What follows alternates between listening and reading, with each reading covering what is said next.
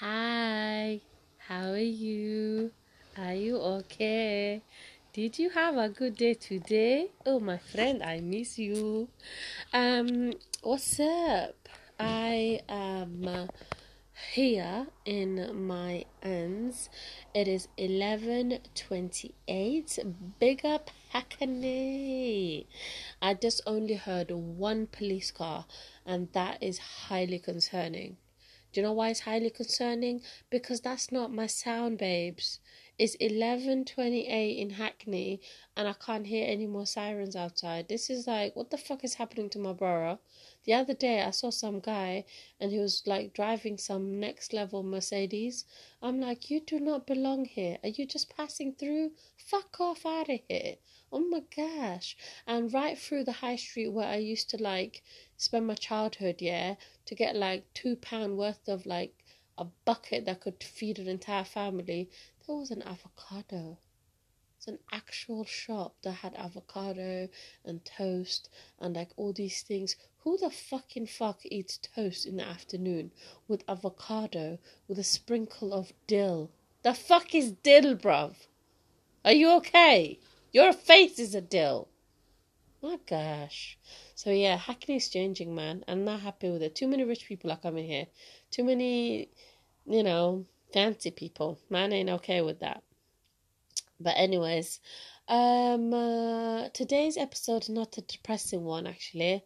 Today's episode is a fatta fuck kind of one because um as usual you know me bruv. I don't deal with things by myself.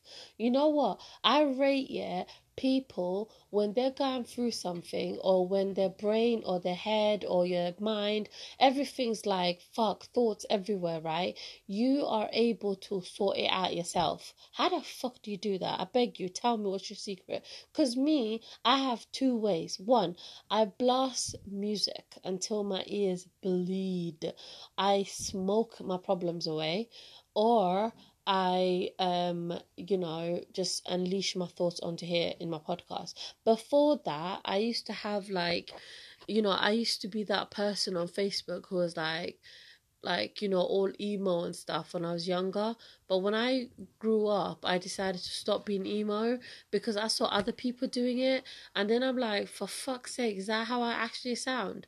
Like am I actually that person who's like putting all their problems on their timeline. The fuck, bruv. So this space is like, it's like my nice space. It allows me to like swear if I want to. It allows me to do nothing if I want to. Just it allows you to do you. That's why I rate people who record their own music, people who, you know, write their own books, people who record their own podcasts. Whatever you do that's your own and you're in control of it and no one else is dictating how you do it or writing the script for you, my friend, do you. Okay? You are winning life right now. So with that, I'm gonna start after three and a half minutes of absolute garbage, bloody garbage. Like, come on, yeah. So yeah, um, this episode is sponsored by Nothing, and it's brought to you by Jackass. I want to talk about sex today. Straight up, let's go into it. I want to talk about sex, but I also want to talk about changes in attitude amongst young people when it comes to love, relationship, I don't know, thoughts, and all of that. You know what it is, right? In the last episode, I spoke about that imposter syndrome of being the grateful young black person who, when you're in positions of power or you meet important people, you feel like you're not worthy and you feel like, oh my gosh, I'm so grateful to be here. It's an honor to meet this person, right? But when you have your own shit, you've got your own talent, you've got your own graft that you work so hard for, you don't need to be so grateful anymore. You need to stand up tall and you need to say to yourself, I've earned me being here okay i'm grateful to meet you and it's nice to meet you but i am not less than you you know my worth is not less than you i work hard you work hard nobody here is more than the other you just happen to be publicly known more than me. That's it. That's the only difference. But I am also worthy. That's what you need to start believing, and that's what I'm lately starting to believe. But the weird thing is, right, on that note, this means then our friendship circle, our um, relationships, all these things, right, we are programmed to be in our lane. You're not famous, you're not important, you're not this, stay in your lane, right? But what happens if you're in your lane of someone who worked hard professionally and then you start to become in the realm of people who are famous in the realm of people who are like well known in the realm of people who are in the public eye. What the hell happens? Like your life is like confused all of a sudden. But it's even more confusing if that person who's well known starts to have feelings for you because you're like hang on a second I like you, I rate you, I respect you, but like, why me? Do you know what I mean? Not in an insecure, like, oh my gosh, I can't believe this, but in a what the hell is going on kind of way. Because society has created these lanes for us. Like, if you're fat, you're this. If you're this, you're that. If you're this, you're this. If you're this, you're that. If you're like a lawyer, you're here. If you're like a whatever, you're here. If you're a movie star, you're here. If you're whatever, you're here. Everyone's in where they are. But somehow, when those lines start to mix, we start going against what the expectations set for us are and we're going against the norm and it's like exciting and thrilling but at the same time it can be daunting as fuck. So my advice to people who are in that situation where you're coming out of your lane to mix with someone in the other lane is to first of all understand that person's lane okay don't presume that person's lane. If, for example, you're a guy who's well known and you're trying to understand a girl who's in the corporate world or who's in a professional world, and this girl is someone who literally worked like fuck to be something of great, and you are also working so hard to be of something great. However, because she likes your world personally, professionally, she's in her lane.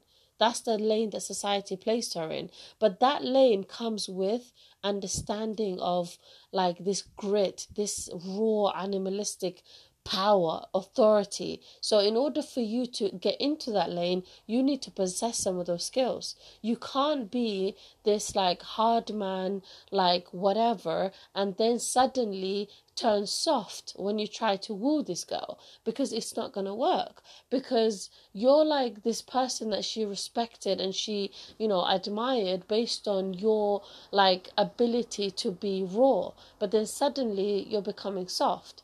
Like, you need to have a balance of that. You have to be like soft when the moment calls for it, but you need to be raw and you need to be hard when the moment calls for it, like figuratively and literally sometimes. Because some of these girls are all like innocent and cute and, you know, like professional and like, you know, whatever, but then at the same time, they have all these freaky thoughts in their head I was talking to my friend the other day, and then I was like, "How's life?" And then she was telling me this adorable things that her dude is doing and in an ideal girl's world you melt you literally get pregnant just by listening to the story because it's so cute but she's like yeah, I like all of this. They're special, they're amazing, they're adorable. However, sometimes I just want him to tear my clothes off and choke me. I'm like, wow, huh? what? What? And the funny thing is, yeah, like if you judge people by perceptions alone, when you see this guy, you're like, you could look like the kind of guy who could, like, you know, rough a bitch up if she wants to. But no, my guy is actually like proper romantic and shit. And she's like, I love the romance. It's really lovely. But I don't want romance all the time. I want the balance of like the raw animal as well as like, you know, the soft flower. I'm like, what is happening to feminism these days? Because I actually rate what she said. It made total sense. Because, like, it's true. We need to have that balance in life. Life cannot always be roses and happy and girly and like, oh my gosh, did you see what he just did? It's so cute because 10,000 other bitches are watching your story and like all of your like every success that you make. And they're all like, every time you sneeze, they're like, oh my god, he sneezed. Like he sneezes like the angels actually bless him with their entire heart. It's so cute. So that's them. They're desperate for that tiny bit of attention that you give. This girl don't need attention. She's somebody who knows her worth, who knows her expectations, who knows her value and who she is. And if you're the guy who's trying to get with that, then you need to come to her level in terms of where she's at. Like in terms of like the chemistry of where she's at. Like the romance and the flowers and the and the love and all of that that's that's adorable that's nice. But what else is there?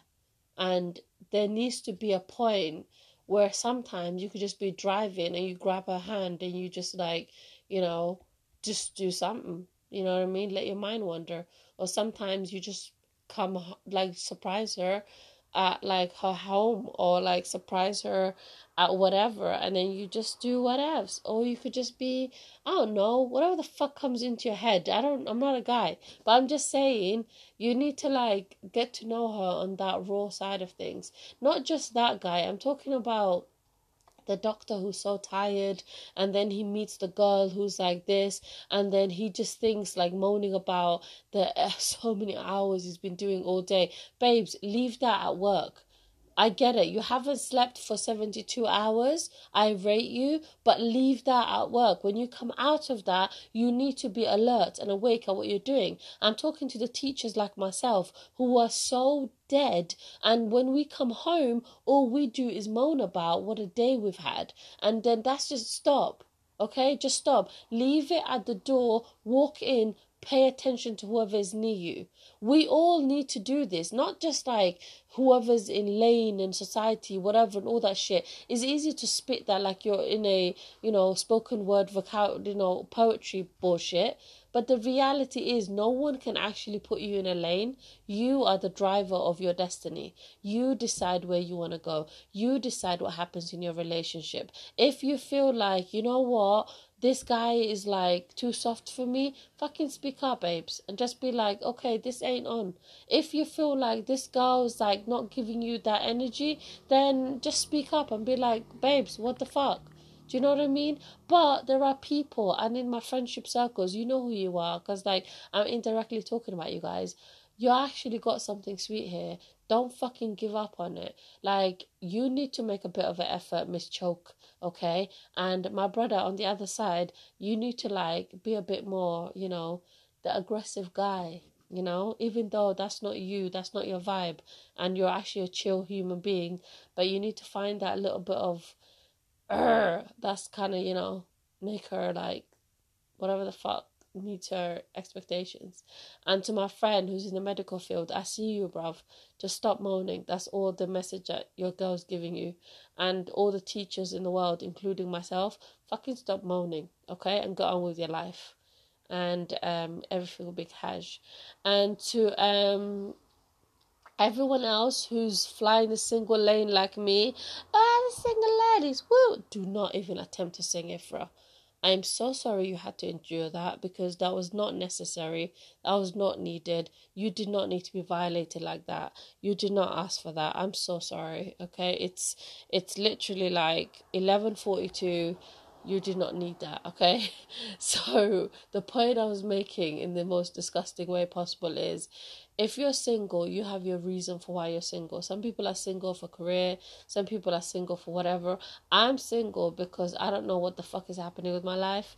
Like, I don't even know what's happening. Like, I don't think I'll ever be okay to be in a relationship because some people are just not made for a relationship. I'm the friend, I'm the carer of like all the amazing children I work with.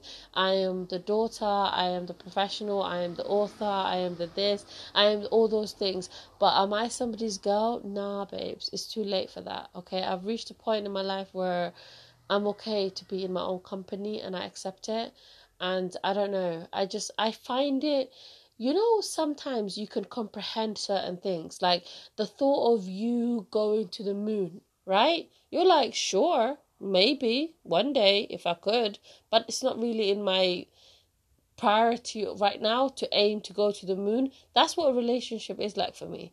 Like, sure, maybe one day if the opportunity happen, but in order for the opportunity to happen, you need to be open for the opportunity to happen, and I'm not. And like every time the opportunity came my way, I blocked it. And either because some fucked up people have been in my life that made me question life itself, and I'm like, I don't need your energy around me, or I've seen broken after broken after broken after broken of marriages and relationships and people who have actually got people that adore them and they like them but they're not quite happy with it. And there's people who are moaning about their life and there's people who are just like in a abusive stuff and all these things. And I'm just like um do you know I'm actually happy. Like I'm actually okay. So me my just eat account my Uber and my you know Kindle, my Netflix, my Spotify. I am in like I'm basically a hoe. Okay, I've I go around with all of those people, and um, I'm fine. I'm very very fine. Occasionally, me and Pornhub are also friends. You didn't need to know that, but now you know. So it's blame yourself. Listen, yeah. Jokes aside I'm saying that because I'm doing stand up comedy soon and I was doing YouTube videos, research, and this guy was like, because you are somebody who looks like you would never watch porn, open with a Pornhub joke. So lately I've been like trying to make up some songs and songs? What the fuck? No i'm trying to make up some jokes and trying to find out how to randomly drop pornhub in the convo so that it's funny. So let me know if that one the random drop was funny yeah? Or did you go huh? Like what was your vibe? Let me know. Do you think i could do stand up i don't know you know. Like i think i could but like could i I know. I'm thinking about it. But yeah, so that's where we are. Shout out to all the bitches, all the dingoes, um, and everyone else, okay? Nazrin reacted to your episode how to react to headlines, okay? what up, Naz? Okay, sick. Um, I'm gonna bounce now. I'm gonna call Nazrin and I'm gonna tell her to describe me all the details of her dude's abs because she says she's going to tell me more. I'm so sorry if you listen to this, okay? But she desperately wants to touch your abs. Let her sister touch your abs, bruv. Let her touch more, okay? Let her go in that afro and let her go to town. She wants to, okay? Let go. Do you? Let go, PayPal.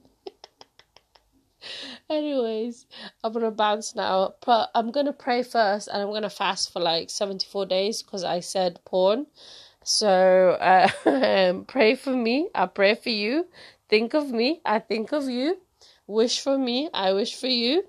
And I will see you another time. Thanks for listening, friend. Bye.